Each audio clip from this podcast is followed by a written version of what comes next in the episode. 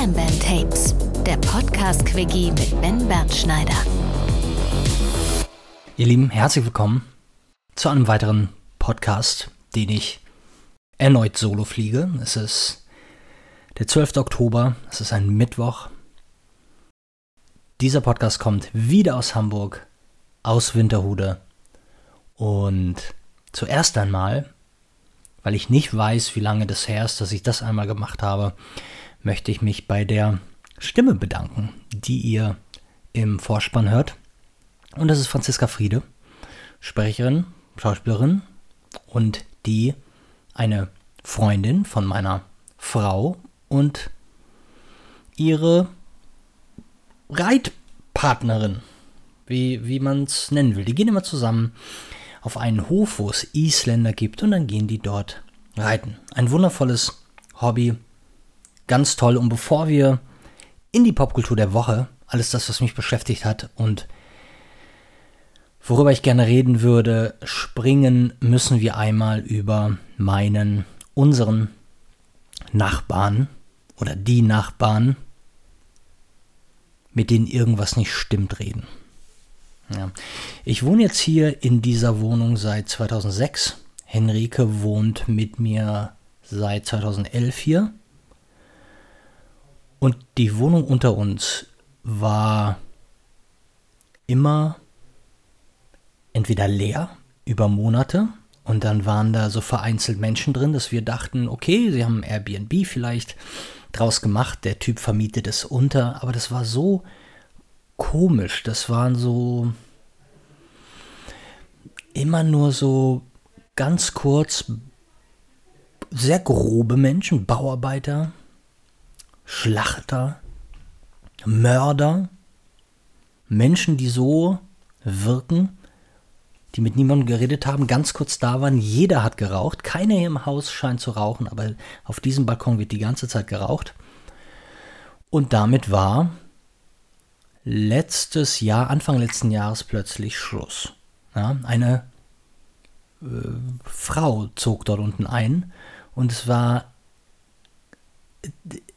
menschlich gesehen abstrus, weil die Leute, die die Möbel hier hochgeschleppt haben, was sowieso ganz, ganz wenig war, ganz spartanisch, als würde man eine, so ein, so ein, so so stelle ich mir so ein, so ein Army-Bunker vor, wo man diese erste Knochenwoche, ich weiß nicht, beim Bund, ihr wisst schon, diese, ich war nicht beim Bund, habe Zivildienst gemacht, wo man dieses, das Grundtraining ja, also so spartanisch wie möglich, so ein paar Feldbetten.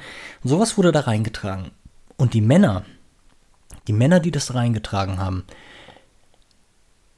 die, die sahen aus, das waren, die sahen wirklich, wirklich aus wie Verbrecher, die einem nicht in die Augen gucken konnten, während man normalerweise geht jetzt jemand hier, merke ich, dass jemand einzieht, dann ist man freundlich, man will die Person willkommen heißen, man will zeigen, dass es Menschen gibt in diesem Haus, auf die man sich verlassen kann, auf die man, die man fragen kann, wenn irgendwas ist, die einem helfen in der Not. Ähm, das, das, war, das war nahezu unmöglich. Keiner davon konnte mir in die Augen gucken. Alle tat, also es war auch so ein bisschen das Gefühl, ich verstehe nicht, was du sagst. Dann hörte ich aber irgendwann, dass die schon untereinander Deutsch sprachen. Deshalb, ich fand das sowas von abstrus. Und dann plötzlich kommt eine Frau, die wüsste ich es nicht besser, würde ich sagen, dass man sie bei einer Castingagentur gecastet hätte. Die kam dann mit einem, passte überhaupt nicht zueinander. Die kam dann mit einem äh, breiten Grinsen so durch die Gänge gerannt und die Leute, die immer mal so vorbeigingen und mal guckten, da, die stellte sich dann vor. Sagte aber keinen Namen, sondern sagte, ja, ich bin jetzt hier unten eingezogen, wie schön und, ähm, und alles klar. Und dann haben wir äh, zwei Minuten gesprochen über äh, bitte, bitte sofort Bescheid sagen, habe ich angeboten, wenn es zu laut ist. Wir haben hier großen, oben große Boxen, die sind neu. Und ist, ne, wir machen es sofort leise und sonst einfach mit dem Besenstiel nach oben etc. Und ähm, ja, und man sieht sich ja hier. Und da war es schon so, dass sie sagte, nee, ich bin so gut wie nie da. Da dachte ich mir, was ist denn mit dieser Wohnung los? Warum will denn keiner in dieser Wohnung bleiben? Das fand ich schon mal so ein bisschen komisch. Ihr merkt schon, ich spiele natürlich jetzt extra den ähm, Nachbarn wie Tom Hanks in The Burbs, der, der ein Geheimnis wittert. Aber ja, dieses Geheimnis wie eine, ähm, ja, was ist es denn? Es ist eine, eine, ähm, True Crime Doku, ja, so wie ein True Crime Podcast. Ich habe noch nicht einen True Crime Podcast gehört, wollte jetzt auch nicht damit anfangen, aber so stelle ich mir das vor. Ja. Ich erzähle euch hier ganz leise, ohne dass die Nachbarn das hören, vielleicht ein Geheimnis. Also diese Frau war dann an diesem Tag da und hat, hat ihr, ihr, ihre schauspielerische Leistung abgeliefert.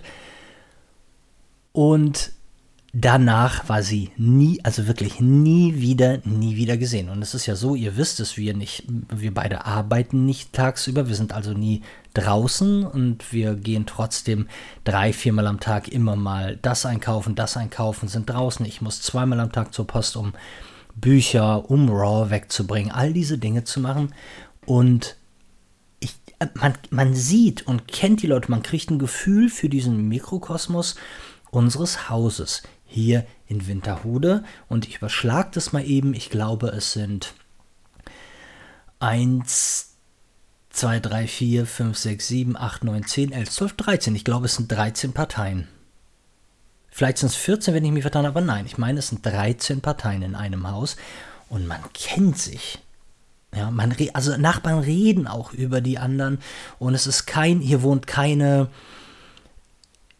keiner, der so richtig aus dem Schimmer fällt. Wir haben nicht so die alte Meckerfrau. Das sind alles Leute einigermaßen im gleichen Alter, ich würde sagen, alles zwischen 20 und 55 so ungefähr und die also ihr seht schon nicht das gleiche Alter, aber in so einem, wo man, wo man eigentlich, wenn man nicht voll einen an der Klatsche hat, die Menschen können sich alle ganz normal unterhalten und es ist ein gut, guter, homogener, funktionierender äh, Haushalt, wollte ich sagen, aber das ist ja falsch, ne? Eine Gemeinde, eine Hausgemeinschaft, so. Und zum ersten Mal nach Wochen sehe ich einen Menschen aus dieser Wohnung kommen, der an mir vorbeiläuft und in keinster Weise so aussieht, als würde er irgendwelche aus, aus irgendwie, irgendwie Freude verspüren, gerne mit anderen Menschen reden, irgendwie da draußen was mit anderen Menschen zu tun haben wollen. Also Blick nach unten gesenkt, ganz schnell an mir vorbei, Lederjacke, alles riecht ein bisschen nach Rauch und ich habe noch Hallo gesagt, aber da passierte nichts so. Und ich kam jetzt nur drauf, weil vor ungefähr fünf oder sechs Tagen sind Rico nicht unten und dieser besagte Mann kommt an und wir schließen gerade die Tür auf und er stand dann hinter uns und konnte es kaum erwarten, dass die Tür aufgeht. Und ich sagte Hallo und der Mann guckt mich mit den kältesten Augen an, die ich je gesehen habe. Und ich dachte, naja, was ist das denn jetzt? Es war das dritte Mal vielleicht, dass ich Hallo gesagt habe und guten Tag und einfach nur gehofft habe, dass ich irgendeine menschliche Reaktion bekomme. Und dann habe ich zu ihm gesagt, naja, was, wie wär's denn mal mit einem Lächeln? Man wohnt doch hier zusammen. Und der Mann kam ganz nah an mein Gesicht und guckte mich an, als würde er mich gleich auffressen wollen, umbringen wollen und guckte mir starr in die Augen und ganz dauerte zwei Sekunden, drei Sekunden und dann, als hätte ihn irgendwas daran erinnert, wie bitte keine Aufmerksamkeit erregen, bitte nicht mit anderen kommunizieren, einfach nichts machen. Und guckte weg und ging an uns vorbei und verschwand wieder in der Wohnung. Ja, ich glaube ja, es kann nicht anders sein, ich bin natürlich steck in, in, in, Raw wieder. Aber der Mann, das ist, das ist eine. Ich glaube noch nicht mal, viele würden ja sagen, ah, das ist so eine, eine Verbrecherzelle. Ich glaube, dass solche Sachen für Geheimagenten. Menschen, die irgend. Wissen ja, wie Geheimagenten wirklich sind. Die sind ja nicht wie. Die sind ja nicht wie Daniel Craig. Die sind wie der Typ, der da unten steht. Die machen, die haben die ersten zehn Jahre in ihrem Leben kein Lachen gesehen. Das sind Leute, die du, die keine Furcht kennen, Leute, denen du keine Angst machen kannst, die aber auch nicht aggressiv und grob sind, sondern die einfache, stumpfe Werkzeuge sind. Und so wirkt der Typ da unten. Wenn wir mal zu laut sind und ich das merke, noch nie hat jemand unten irgendwie geklopft, irgendwas gesagt. Das sind Maschinen da unten. Ja? Also, ihr habt es von mir zuerst gehört und ich werde jetzt des Öfteren mal. Ich werde dranbleiben. Ja? Ich werde nicht so weit gehen, dass ich den Müll durchsuche und gucke, welche Kippen geraucht werden und welche Dokumente weggeschmissen werden. Aber wenn ich demjenigen nochmal über den Weg laufe, ja, dann versuche ich nochmal. Vielleicht versuche ich nochmal auf den Zahn zu fühlen. Und wenn ich dann einen aufs Maul bekommen habe, dann erzähle ich euch das sofort, okay? Gut. Ihr habt's gehört. Ja, das wird hier jetzt auch ein, äh, ein, ein Running Theme in dem ganzen Ding. Wir werden ständig über meinen Nachbarn, den Geheimagenten, reden. Gut. Das ist eine ernste Sache. Ich hoffe, ihr, ja, bear that in mind. So. Zweite Kleinigkeit, überhaupt nicht böse gemeint, aber was mich doch wieder verwundert hat, ist, dass manche Leute mich Jonas nennen. Die schreiben mich an in der Mail und sagen, hey Jonas, was ist denn das und das? Da frage ich mich immer, wie kommt man denn darauf? Ich würde jetzt gar nicht sagen, wie kommt man denn dazu, weil ich so denke, pff, mir kann es eigentlich fast egal sein, aber weder meine Frau nennt mich so, noch, also, warum sollte das jemand tun, ohne dass das zur Sprache gekommen ist oder dass man das anbietet? Ich gehe da auch nicht zu Bob Dylan und nenne ihn Robert Zimmermann. Ne? Ich würde Mr. Dylan sagen wahrscheinlich. Auch wenn ich weiß, dass sein Nachname nicht Dylan ist. Ja. Also, weiß nicht, finde ich, finde ich irgendwie strange. Es ist überhaupt nicht blöd oder böse von mir gemeint, aber ich finde es irgendwie komisch. Gut, dass wir darüber gesprochen haben. Ganz wunderbar. Ihr Lieben, ich habe vor einer Woche, glaube ich, ist es rausgekommen auf Amazon Prime. Ich gehe davon aus, dass die meisten, die ihr hören, Netflix, Amazon Prime, Wow, Disney Plus und Join haben. Und auf Amazon Plus ist eine Doku rausgekommen, die nennt sich The Sound of 007, meine ich. Ich meine es zu 99 Prozent. Es kann auch sein, dass die The Sound of James Bond heißt oder so, aber ich meine, sie heißt The Sound of 007 oder The Music of 007. Egal. So viele neue Dokus zu dem Thema gibt es gerade gar nicht. Und da geht es darum, und die, ich finde die ich, super, super, super gemacht. Also, man als James Bond-Fan ist man natürlich auch schnell im Thema. Aber ich war begeistert. Und man springt immer so ein bisschen von Song zu Song. Und John Barry und alle erklären so ein bisschen, wie sie denn auf die Melodie gekommen sind, wie die Zusammenarbeit mit dem jeweiligen Künstler war. Denn ihr wisst ja, hm, das ist immer ein totales Happening einmal, mittlerweile ja nur noch alle fünf, sechs Jahre, wenn der nächste Bond kommt, wer singt den Bond-Song? So. Und ich meine, für mich als Duran Duran-Fan und da es die einzige Nummer eins war, die hm, bis dahin ein James Bond-Song erreicht hat, der Duran Duran-Song war, ähm, A View to a Kill, bin ich natürlich in der Materie, ist klar. Und plötzlich ist mir eine Sache aufgefallen. Wir waren fertig mit dem Film und waren beide ganz angetan und fanden es geil und es waren schöne Einblicke. Aber es hat eine Band gefehlt. Äh, und zwar Aha. Ja. Und Aha hat, falls ihr ähm, euch erinnert, äh, The Living Daylights gesungen. Ja. Ähm, ich habe dann noch mal kurz überlegt und mir ist so, ich habe es nicht noch mal kontrolliert, mir war aber so, dass generell Timothy Dalton überhaupt nicht aufgetaucht ist in dem Film. Gar nicht. Also es wurde einfach verschwiegen, dass es einen Bond gab. Und ich denke mal, dass Timothy Dalton gesagt hat, ja, hier, wenn ihr meine, meine Visage zeigen wollt, eine Million mm, Dollar, sonst passiert das nicht. Ah. So, und da wäre das Internet natürlich gut, ich könnte das mal googeln, aber ich wollte das lieber in meinem Kopf erstmal so rumkreisen lassen und hier euch in die Ohren faseln, bevor ich Siri oder Alexa in die Ohren fasele. Ah, das ist mir aufgefallen. Da habe ich gedacht, da, da gucke ich noch mal und das äh, könnte ich auch noch mal googeln. Aber wenn ich mich nicht geirrt habe, waren beide Timothy Dalton Bonds nicht dabei, wurden nicht erwähnt und Aha ist nicht drin vorgekommen, obwohl ich meine, irgendwo ihr Gesicht gesehen zu haben. Und es war ein guter Song. Hm. Fand ich, fand ich sehr, sehr komisch. Und wo wir gerade bei dem Thema sind, mit Menschen über solche Dinge zu reden, die man googeln kann. Ich finde es, ihr wisst, wir haben letzte Mal auch schon so ein bisschen ge, gemeckert, äh, immer über irgendwelche ähm, ja, so Nachteile, Nachteile der Digitalisierung, Nachteile der zur Ärmlichkeit der Technologie, des Fortschritts und da ist mir wieder aufgefallen, dass du niemanden mehr ja irgendwie um Rat fragen musst. Ich bin heute an einem Kartenhaus, äh, äh, das heißt hier Kartenhaus, ihr wisst schon, ein, Laden, wo man sich Konzertkarten kaufen kann, ja, so wie Konzerte gezahlt. Und da stand irgendwie im Vorbeigehen, ich habe es nur im Augenwinkel gesehen, dass irgendwo in Hamburg, Wille Wallo, ein Konzert gibt. In dem Moment dachte ich mir, scheiße, Wille Wallo, wie heißt denn wie heißt denn nochmal diese möchtegern finnische, ja, ich meine, war finnisch, ne?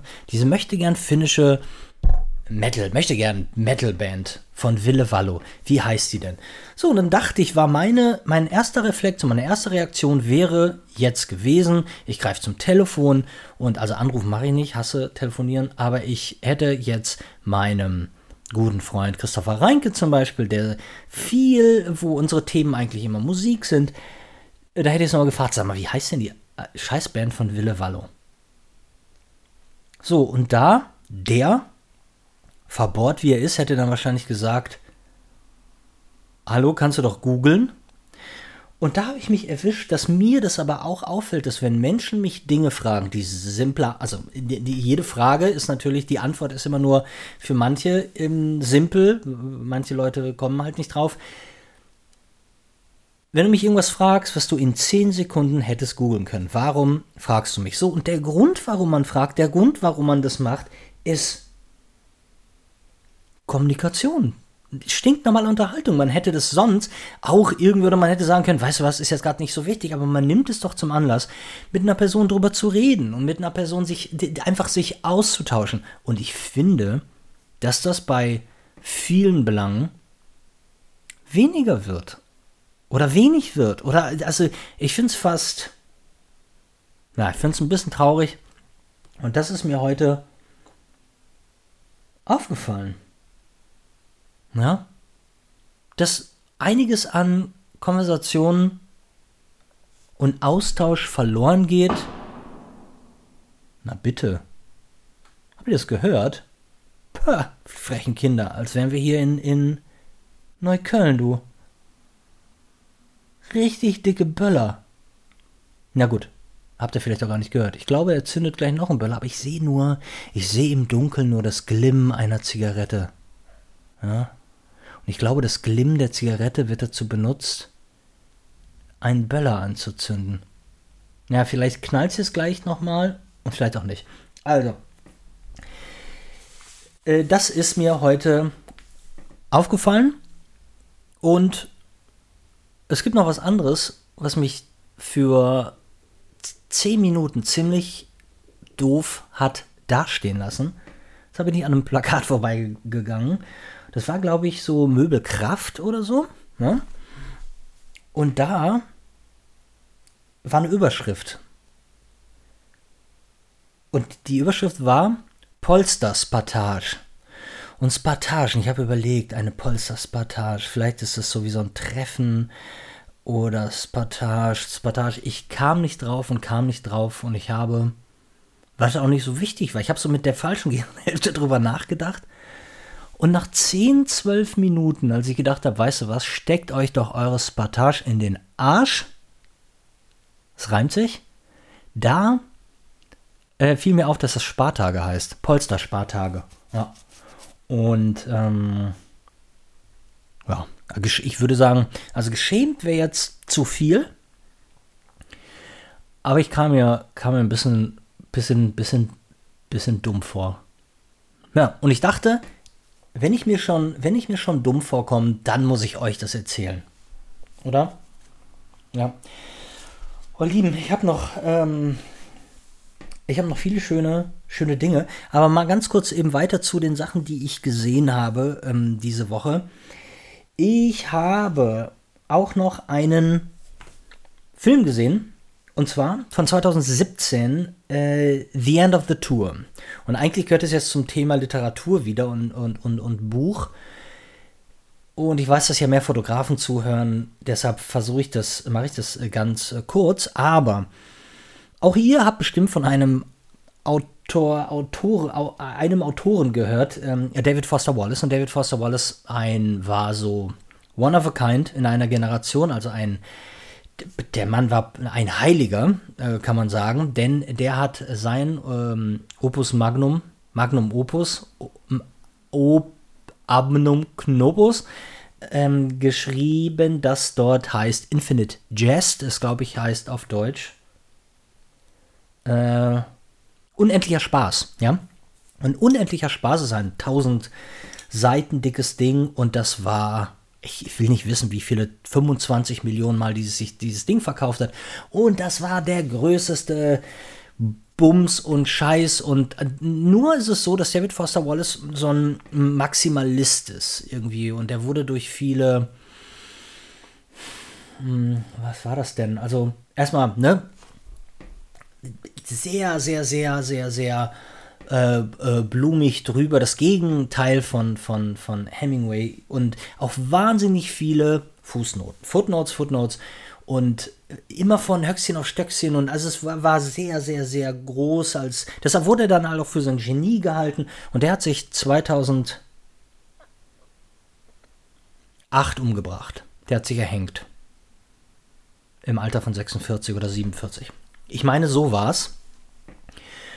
Und über dieses, über das Ende der Lesetour von Infinite Jest, also von Unendlicher Spaß, darüber gab es einen Film äh, mit Jason Siegel, der David Foster Wallace gespielt hat, und Jesse Eisenberg, ja, den kennt ihr Jesse Eisenberg, ähm, der hat den ähm, äh, Rolling Stone Reporter David Lipsky gespielt und der ihn halt da interviewt. Und diese Gespräche so ein bisschen und wie die beiden zusammengekommen sind, das war so ein bisschen Thema des Films.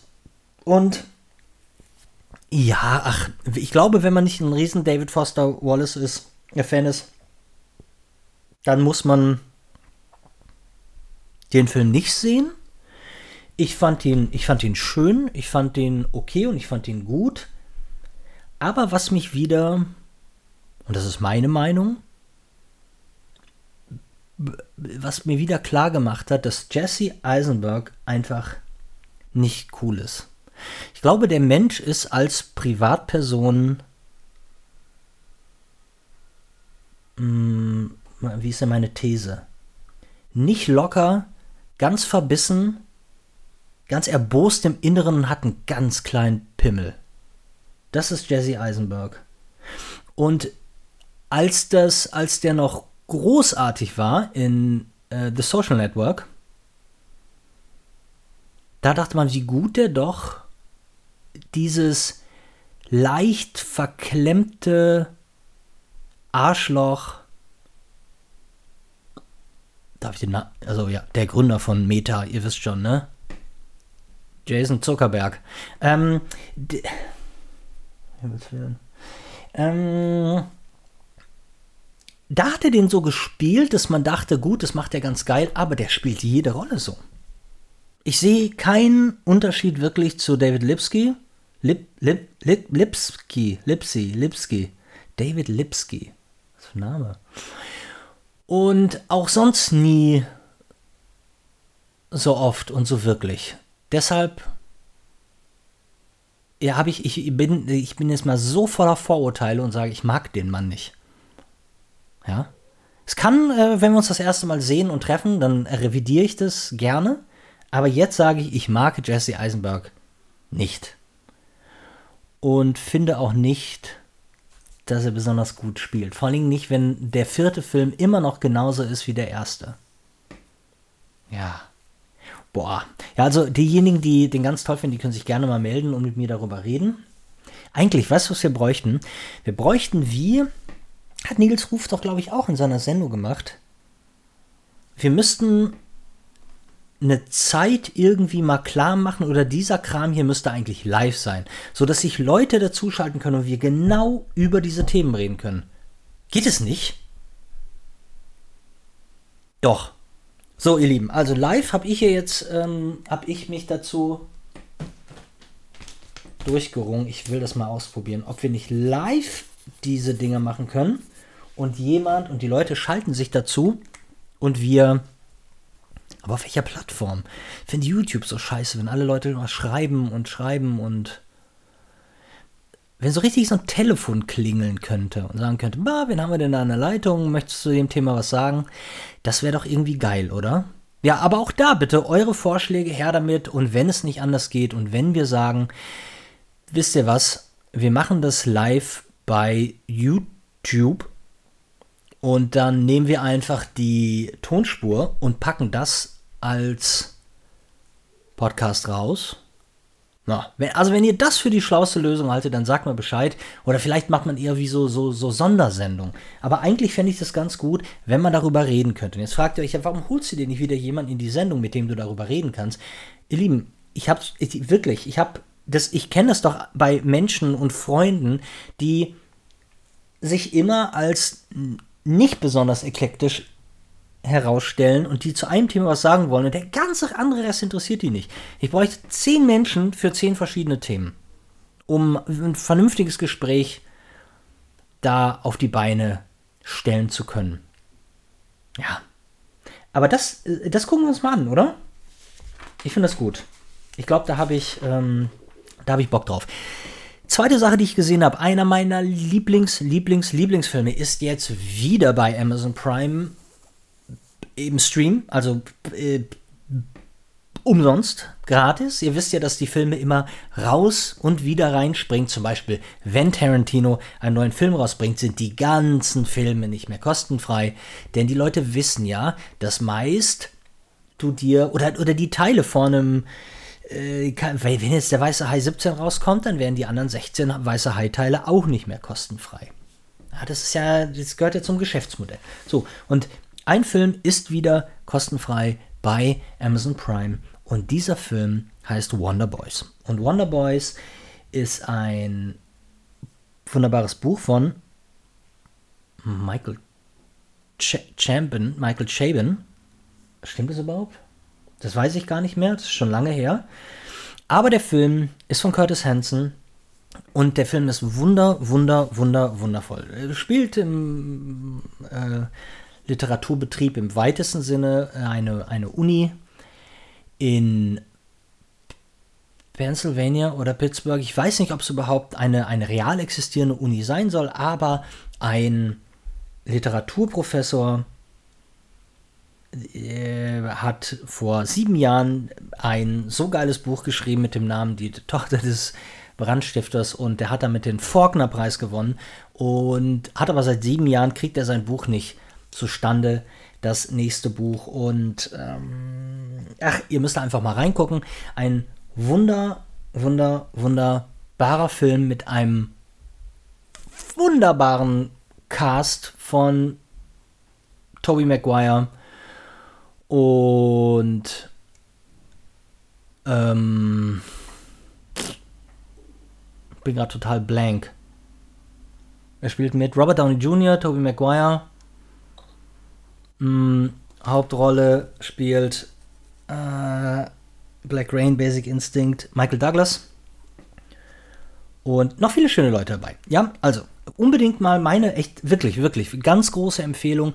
Der, was auch einfach geil ist, der, der Schnitt funktioniert auch so gut, weil du merkst, dass das Drehbuch nicht einfach nur ein Drehbuch ist, sondern einfach ein gutes Buch, wo jemand war lange dran gesessen. Die Dialoge sind so viel besser. Die Dialoge sind so on point ähm, und sie sind gut gespielt und da hat einfach alles gepasst. Ja. Also Wonder Boys unbedingt gucken. Und gestern Abend, gestern Abend erst, also vorgestern Abend, habe ich eine Doku auf Netflix gesehen, die es schon. Ne, die gibt es noch nicht so lange, die ist gerade erst hinzugefügt worden. Die Doku selber ist aber eine Weiß-Doku von 2014 und die heißt All This Mayhem.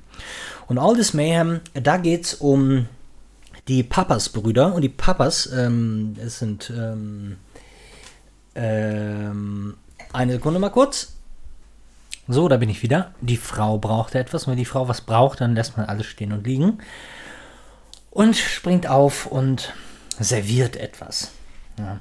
Also This Mayhem, da waren wir stehen geblieben und es ging um die Peppers-Brüder. Die Peppers-Brüder waren zwei Skater aus Australien, griechische Einwanderer, Ben und Tars.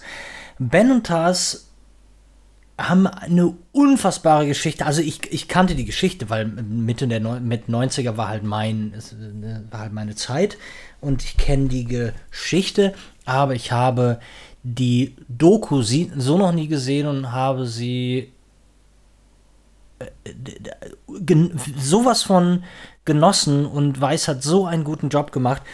Und in dieser Geschichte geht es halt darum, dass diese beiden Jungs, die es wirklich nicht einfach hatten in ihrer Kindheit und ähm, eher äh, der härtere Gangart waren, sich dahingestellt haben, nicht skateboarden konnten, einfach ein Brett genommen haben und losgelegt und einfach mehr Mut hatten als die anderen und mit 16 sagte dann der ältere der beiden Tasspapas, ähm, wer ist denn da die Nummer 1? Das ist ähm, Tony Hawk. Gut, dann will ich jetzt nach Amerika und dann äh, will ich den vom Thron kicken und ja, und dann fährt da jemand komplett mittellos nach Amerika, wohnt unter so einer ähm, Halfpipe und ist zwei, drei Jahre später die Nummer eins der Welt und stößt Tony Hawk so, wie er sich's vorgenommen hat, vom Thron. Und das ist, naja, äh, eine der amerikanische Traum oder der australische Traum. Ja, und die beiden sind aber den Drogen verfallen und das war alles ganz schlimm und der jüngere, äh, der lebt auch gar nicht mehr, der hat seine Freundin umgebracht und ist dann ertrunken oder hat sich halt ja in Fluss geschmissen. Das ist nicht ganz klar, aber es doch klingt nach Selbstmord. Und diese Geschichte wurde, weil ja auch gerade die ganzen Skater sich immer, immer, immer gefilmt haben äh, auf High 8 oder VHS, gibt es wahnsinnig viel Material aus der Zeit. So lässt sich natürlich eine total geile Doku rekonstruieren. Und diese Doku, All This Mayhem, unbedingt gucken. Wirklich, wirklich total geil. Und da ist mir was aufgefallen. Ich habe diese Krankheit, Filme, auf die ich mich freue, so lange aufzuschieben, bis es irgendwann fast zu spät ist. So war es bei Licorice Pizza und so ist es aber auch, wo ich gestern wieder daran erinnert wurde, die, die, die Skater-Szene in den 90ern. Ich wollte immer mit 90s sehen und North Hollywood. North Hollywood ist jetzt gerade neu bei Amazon Prime und mit 90s gibt es, glaube ich, auch bei Amazon Prime, aber vielleicht auch bei Netflix, das weiß ich gar nicht. Aber North Hollywood will ich unbedingt sehen. Ich meine, zum anderen auch, North Hollywood ist ein Teil des Valleys und ihr wisst, das Valley-Thema ist immer noch ein Thema bei mir. Und ja, es gibt mehrere Gründe, also North Hollywood gucken zu wollen und mit 90s, glaube ich, spielt aber auch im, im, im Valley oder, oder, oder wenn dann richtig in LA, aber ah, was habe ich da Bock drauf? Und ich muss mit dieser mit dieser Masche, mit dieser Krankheit aufhören. Das ist auch so ein bisschen, vielleicht ist es auch ein bisschen blöd, denn ich glaube, dass man idolized irgendwie so einen Film und denkt sich, ja, der muss so gut sein das will ich noch vor mir haben. Ich will den noch nicht gesehen haben. Und wenn er dann scheiße ist, dann. Oder der Film hat es dann vielleicht schwer, weil er so eine große Erwartungshaltung entgegengebracht bekommt von mir. Und das ist nicht fair. Ja, ich muss mir jetzt vornehmen, die Sachen wirklich, wirklich, wirklich zu gucken, ja, wenn wir, äh, wenn die rauskommen. Ja. Und wo wir gerade bei, bei Pop und äh, bei Kunst, im Kultur, im Kultur und Kunst im weitesten Sinne sind, ich habe heute das erste Interview von Brad Easton Ellis zu The Shards gefunden. Und zwar auf irgendeiner Seite, die Publishers Weekly heißt.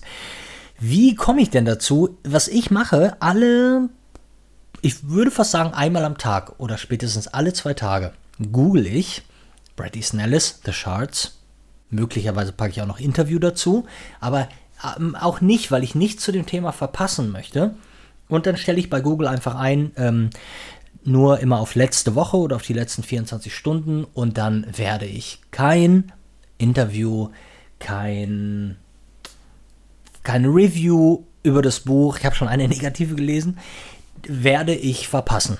Denn ich wurde wieder heiß gemacht, denn in Amerika, habe zweimal denn gesagt, das macht man nicht. In Amerika wurden die ersten Presse Exemplare, glaube ich, so nennt man das hier, die wurden rausgegeben. So, jetzt wissen wir aber alle, es gibt nicht mehr die Presse und die, also die Mainstream-Medien, die wir so kennen. Jetzt sind die ganzen scheiß Influencer und Blogger dran. Und deshalb bekommt also jeder, der einen Account hat, der heißt I Love Books, bekommt also sowas zugeschustert, wenn er denn 60.000, 600.000 Fans hat. Und so bekommen ein paar Menschen, bei denen ich, die eher so aussehen, als hätten sie noch nie ein Buch gelesen, bekommen jetzt allen Ernstes The Shards zugeschickt und zwar in einer total geilen Verpackung. Da ist ein Anschreiben dabei, aber das Buch selber ist in fiktives Zeitungspapier gewickelt von 1981 und es gibt Überschriften in diesem Zeitungspapier über diesen Killer, um den es, um den es ja geht in dem Buch, The Trawler. Warum, warum bitte kann ich nicht so ein Paket bekommen? Ich hätte einen Blog über Bücher machen sollen und müssen. Ja, in Deutschland wird es sowieso, ich meine, ich denke mal, die verschicken das nur in. Ah, ich muss mal gucken, ob da auch in Großbritannien welche dabei sind. Im Moment, glaube ich, war es nur in den Staaten. Und ich weiß nicht, ich möchte an dieses Stück. Das ist meine Aufgabe ist jetzt an dieses Stück Zeitungspapier zu kommen. Ja, in das das Buch da eingewickelt ist. Also wer Ideen hat, vielleicht sagt ja einer von denen irgendwie, hä? Ich weiß nicht das ist ja drin. Hm, stelle ich lieber bei eBay rein. So, und ich bin der Glückliche, der dann von, diesem, von dieser Kartoffelnase ein Buch kauft, immer noch verpackt in diesem schönen Stück Fake Zeitungspapier von 1981 und es ist LA, die LA Times. Oh, während wir hier sprechen, muss ich mir einmal kurz aufsprechen, aufschreiben ob ich bei eBay ähm, ein, in, in, im Englischen heißt es übrigens Proof. Ne? Man bekommt dann ein Proof-Book und ich suche mal Proofs von The Charts. Vielleicht bekomme ich da etwas. Geil, das fände ich ganz, ganz, ganz toll. So, ich wollte aber eigentlich darauf hinaus, dass in diesem Interview mit Brad Easton Ellis erzählt der Mann, Einfach nur, es ist auch nur ein Satz, aber es geht darum, dass ja viele Leute, die sich dann über seine Bücher aufregen oder sich beleidigt fühlen oder angegriffen, dass er das aber von Kunst fordert, von sich selber. Er sagt, ich brauche irgendwas, das mich nervt, beleidigt, pusht und herausfordert. Und dann habe ich darüber nachgedacht und dachte mir, die Frage, die Frage wäre doch dann, konsumiere ich die jeweilige Kunst- und Kulturform?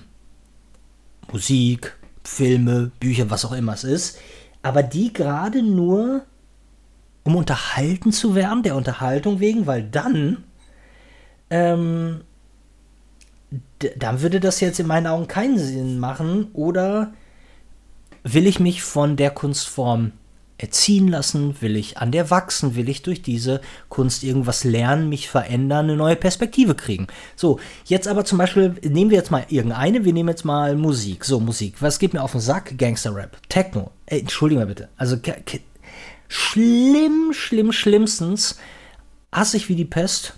Beides. Und da könnte man doch nicht sagen, ja, geil. Musik, die mich nervt. Schön und dann haue ich mir Techno auf die Ohren. Das kann es ja nicht sein. Also hab, könnte, man könnte sagen, ich habe doch dadurch irgendwie gelernt, dass, naja, die, das Einzige, was Musik machen soll, als, als, als Kulturform, als Kunstform, ist mich zu unterhalten. Es soll einfach mein Leben versüßen. Oder? Das kann mich auch berühren und es soll, aber trotz alledem ist es eigentlich da, um, um, um mein Leben eher so zu supporten und mich in gute Stimmung zu bringen und mich über Dinge freuen, vielleicht auch Nostalgie dabei, alten Bands und so. Aber ich glaube, so richtig fordern. Bei Filmen, glaube ich, ist es schon anders. Ja, Filme können auch mal nervig sein, sodass man denkt, wow, okay, jetzt weiß ich auch, warum der so nervig ist oder. Aber, aber ich glaube, bei Musik nicht einfach so.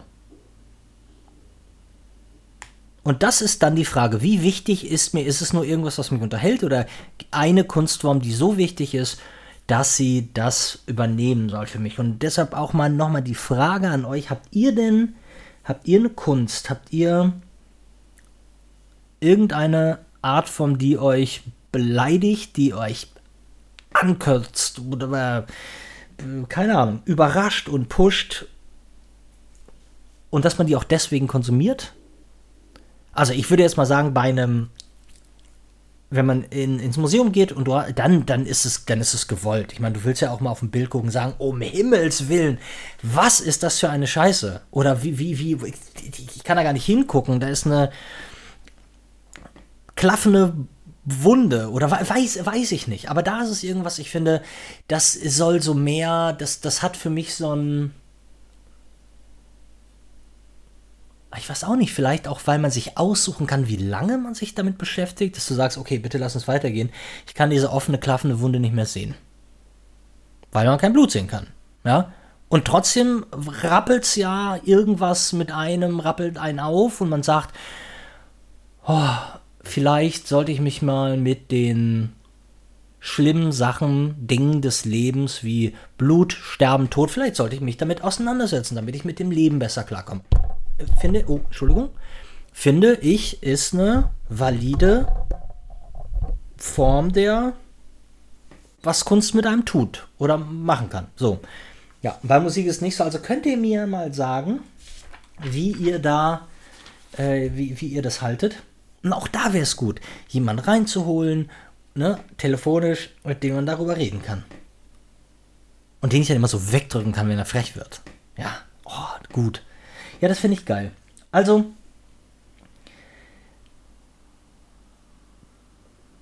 zum Thema, ach guck mal, jetzt habe ich so lange, ich habe ich hab hier, hab hier so, so Papier, die, die, ähm, die das auf YouTube wieder sehen, die können, die, die sehen das und ich kann immer so hin und her natürlich und ich merke gerade, was ich wirklich so ein bisschen ganz nach hinten geschoben habe.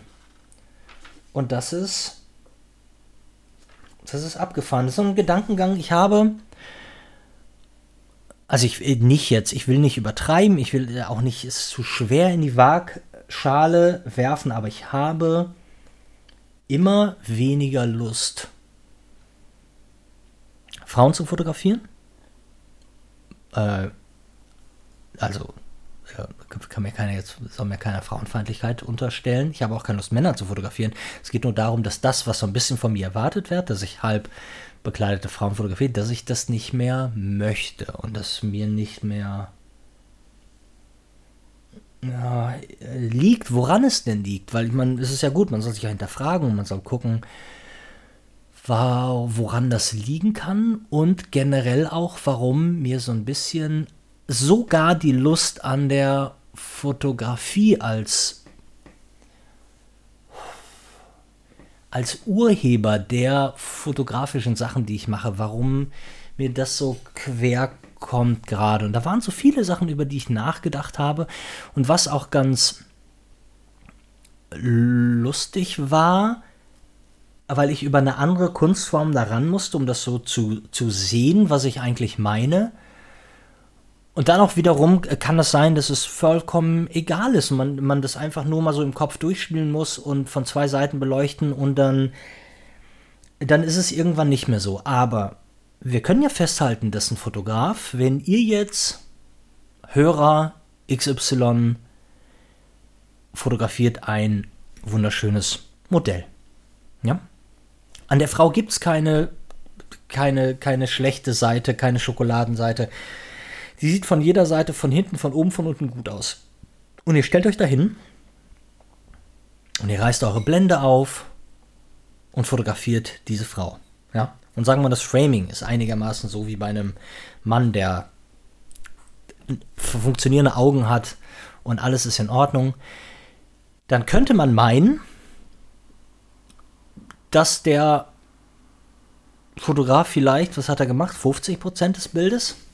Aber eigentlich können wir doch sagen, scheißegal, wer da die Kamera gehalten hat, das, was wir schön an dem Bild finden, ist das Model. Oder die Klamotte oder die Location. Und so ist es aber auch, wenn Leute hingehen und ein Foto vom, ein, vom Taj Mahal machen oder von einem Berg oder von irgendwas, was entweder Gott im weitesten Sinne und die Natur, das Universum kreiert hat oder ein Mensch. Wenn ich hingehe und äh, fotografiere den Kölner Dom und da sagt jemand, boah, geiles Foto, dann muss man doch mal überlegen, hm, geil doch eher, der Applaus gilt doch dem Typen, der den, der den, der den Dom ge gebaut hat. So. Dass dieses, wie viel, wie viel ist von diesem Foto an schöpferischer Leistung, an Ideenreichtum, an wie viel gehört dem Fotografen und wie viel ist quasi dem, dem Objekt oder Subjekt geschuldet, das da vor einer Kamera steht. Anderes Beispiel ist aber so, ich habe meine 100 Diamonds gemacht. Wer also gar nicht Bescheid weiß und weil er nur Podcast hört und ansonsten mich gar nicht verfolgt oder so. Ich hatte 100 Diamanten gemacht, die waren im Format. Äh, was waren das? Ich glaube 20 mal 20. Kommt das hin? 25 mal 25, weiß ich jetzt gerade nicht genau. Ähm, Acryl auf Leinwand und das war bis auf ein paar Kleinigkeiten war das Siebdruck. Ja. Und äh, Siebdruckverfahren, ich hoffe, ihr wisst, wie das funktioniert. Da hat man ein feinmaschiges ähm, ein Sieb, wie der Name schon sagt. Und die Form oder die, die, die das ja, Objekt, was auch immer man irgendwo drauf machen möchte, das legt man Nee, andersrum. Also wenn man es wirklich, wirklich wissen will, ich habe so mit halb Lust, weil ich denke so, wer, wer interessiert sich dafür? Aber wer es wirklich wissen will, also man hat, hat ein Sieb, ja, und das ist der Siebdruckrahmen. Und dieser Siebdruckrahmen wird mit einer Paste beschmiert. Der wird mit einer Fotoemulsion beschichtet. Und diese Fotoemulsion, die dann hauchdünn auf diesem Sieb ist, die würde bei Sonnenlicht, bei äh, UV-Bestrahlung, egal welche Art, äh, da nimmt man gerne so ein UVB-Licht, die härtet dann aus. Ja, und jetzt nimmt man aber diese Form, die man hat, und legt die, druckt die aus auf Folie und die ist dann schwarz und die kann man auch ausschneiden und man legt die äh, unter ein, ein, ein, ein, Glas zum Beispiel, ja, eine, ein, ein, ein ganz normales, ähm, ähm, ja, man legt die ganz normal unter Glas, so dass das Schwarze von der Folie dem Papier einfach, das verhindert, dass das UV-Licht dort an die Fotoemulsion kann. Und dann ballert man einfach das Licht da drauf und dann spült man das ganz schnell, rennt man im Dunkeln in die Dusche oder sonst wohin und sprüht, löst also die Fotoemulsion, die nicht getrocknet ist vom UV-Licht, die löst sich einfach wieder ab. Und da ist dann eine freie Stelle, wo dann man dann seine Form hat und da kann man dann Acrylfarben nehmen oder es gibt verschiedene Farben, Siebdruckfarben gibt es. Ich habe es mit Acryl gemacht und die zieht man dann mit einem Rakel, ja, mit so einem Schiebegummi-Ding, mit so einer Gummilippe, zieht man dann halt einmal über den Rahmen und natürlich presst sich die Farbe nur dadurch, wo das Licht die Emulsion nicht ausgehärtet hat. So. Und das Gute an dem Verfahren und warum Warhol das benutzt hat, ist halt die Repro Reproduzierbarkeit. Ne? Man kann, man hat einmal immer diese Form und dann kann man immer wieder machen, machen, machen, tun. So. Und ich habe ungefähr 16, 17 verschiedene Diamanten gemacht auf verschiedenen Rahmen und habe wie ein Irrer 100 Diamanten davon gemacht. Und die sind dann für 150 Euro das Stück, sind die rausgegangen. Und das Besondere daran, das Besondere daran war, dass das alles von mir gemacht war. Ja, wie ein Bäcker, der ein Brot backt und sagt, das ist unser Brot, hier bitte unser Brot und nicht äh, in das Brot eingebrannt ist das Gesicht von äh, Claudia Schiffer und dann sagt man, ja, eigentlich ist es ja Claudia Schiffer Brot. Nein, also irgendwas, was man selber gemacht hat, was vor allen Dingen auch ein Unikat ist. Ähm, das gibt es kein zweites Mal. Und dieses Gefühl ist es ein anderes Gefühl der Produktion, ein anderes Gefühl, irgendwas zu machen. So, jetzt will ich gar nicht sagen, dass ich das nicht ich möchte nichts mehr machen, wo ich nicht hundertprozentig alleine dahinter stehe. Das nicht. Aber es sind Sachen, die auftauchen und in meinem Kopf und die mich dann nerven, glaube ich auch einfach, weil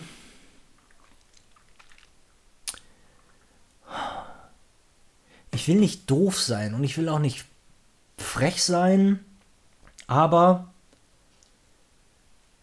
es interessieren mich. Ich finde in der Fotografie momentan, ich finde so viel so schlimm und schlecht und egal, was aber überhaupt keine Frage ganz nah an meiner Fotografie ist, wo ich halt sage, Gottes Willen, wenn meine Fotografie so ist, dann weiß ich nicht, ob ich das noch länger machen möchte. Und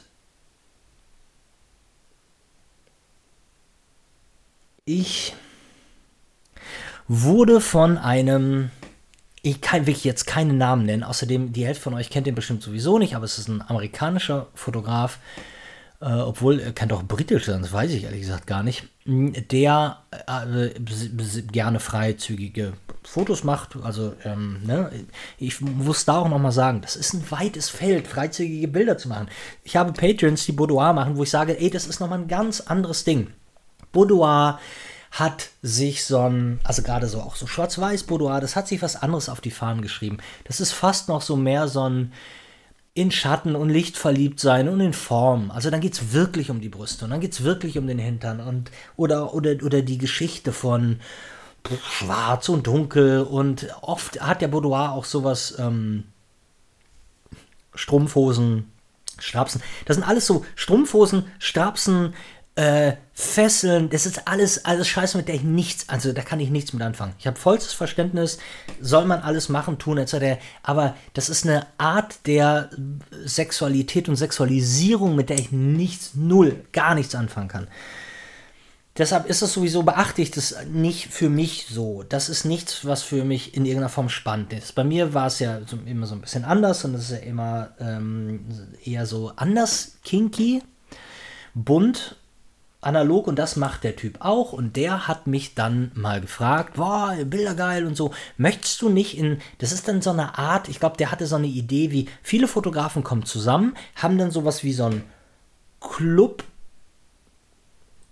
auf dem Papier, aber es gibt ein richtiges, real existierendes physisches Clubhaus, dann in London und wo sich ganz viele Frauen rumtreiben und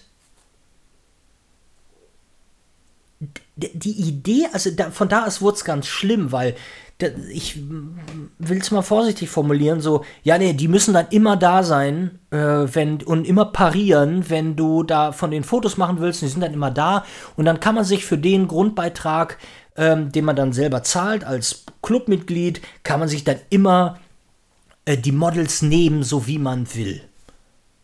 Und alles, also es klang alles schlimm an dieser Idee von, also auch die, die, die Art von. Ich, ich, weiß gar nicht, ich weiß überhaupt nicht, warum ich so vorsichtig bin, weil das ist auch das, was ich so. Ich kritisiere so ein bisschen auch an den Millennials, dass sie nichts Falsches sagen wollen und so. Und ich kann, also ich muss, ich muss es einfach mal sagen, es entwickelt sich vieles aus meiner Richtung in so eine unfassbare, nuttige Richtung, die ich widerlichst ekelig scheiße finde. Ähm, und es gibt auch, also irgendwer hat auch, ich will, will schon wieder, will auch, ich glaube, ich habe da einen Namen, den ich auch nicht nennen will. Irgendein deutscher Fotograf hat mit irgendeiner Tante, die auch eine Million Follower hat, ähm, irgendwas äh, auch so in meinem Amerika-Thema gemacht und es ist schlimm. Und ich verstehe nicht, dass eine Frau, die sich wie wirklich, also so, ich muss das Wort leider sagen und es ist schlimm und da soll man sich auch drüber aufregen, sowas von billig, nuttig und, und übersexualisiert präsentiert, dass ich mir das angeguckt habe, in dem Moment dachte ich, ich will das Ganze nicht mehr. Ich will mit der, ich will mit dem ganzen Ding, mit der ganzen Art, Menschen zu darzustellen, porträtieren. Und wenn ich das ja nur so sehe, dass das ein Abbild der jetzigen Gesellschaft ist, wo eine Million Menschen so einer Person folgen, weil die Titten und Ärsche so gut finden, dass ich, das ist, da wird mir so übel, dass ich so denke, ja, ich will das gar nicht mehr. Ich, ich will das überhaupt nicht mehr und ich finde es auch schlimm, wenn man mich irgendwie dann in dieser Richtung wähnt und ja, auf der anderen Seite will ich es auch nicht übertreiben. Und ich glaube auch, dass viele Leute sagen, na ja, aber jetzt guck dir mal den an, guck dir den an. Der macht das doch auch nicht. Der macht es doch auch in, in geschmackvoller und schön etc. Und da, dazu könnte man doch gehören. Man muss sich doch gar nicht irgendwie so in diese Ecke drängen lassen und sich dann so sehen. Und ja, das gefällt mir, der Gedanke gefällt mir schon eher. Und so will ich das auch handhaben und sehen. Aber alienhaft, alienhaft nuttige Kacke da draußen. Aber das ist so ein typisches Ding, das ich auch nicht verstehe. Ich verstehe auch nicht, wie man Kardashian in irgendeiner Form dieses ganze Ding, dieses ganze, das hört, fängt beim Twerken an und es fängt beim, hört beim, ja, ich, es äh, fängt auch schon fast bei dem ganzen Selfie und dicke Lippen haben wollen so an. Das ist einfach so ein Ekelpott, aus dem ich mich total gerne so für immer rausziehen würde. Ja, ich muss noch kurz an meinem äh, Nasenmenthol-Ding äh, riechen. Habe ein bisschen zu Nase. Ah, ja. Aber das ist wichtig. Ich glaube, das ist wichtig, Gedanken zu haben, wie man sich irgendwie weiterentwickeln kann, was man anderes machen kann und ja, und es ist auch, ich glaube, einfach vollkommen okay, dass ich an Dingen zweifle und dass ich manche Sachen nicht mehr gut finde. Und ja, also, und ich will euch überhaupt nicht irgendwie gedankenschwanger, traurig, wie auch immer aus diesem, aus diesem Ding hier wieder rauswerfen. Aber ich glaube, wir sind nah an den 60, 60 Minuten und ein Thema würde ich mir gerne fürs nächste Mal aufbewahren. Und zwar Brettspiele. Denn eigentlich bin ich ja ein totaler Nerd und würde am liebsten ganz viel Brettspiel spielen. So Dungeons and Dragons und es geht um ein, um ein Spiel, das war Spiel des Jahres 2019, das heißt Detective. Ich habe es noch nie gespielt, ich habe es nur gesehen, aber davon gibt es eine Erweiterung und die spielt im LA der 80er Jahre. Leck mich am Arsch, was kann denn geiler sein für mich? Ja, nichts wahrscheinlich.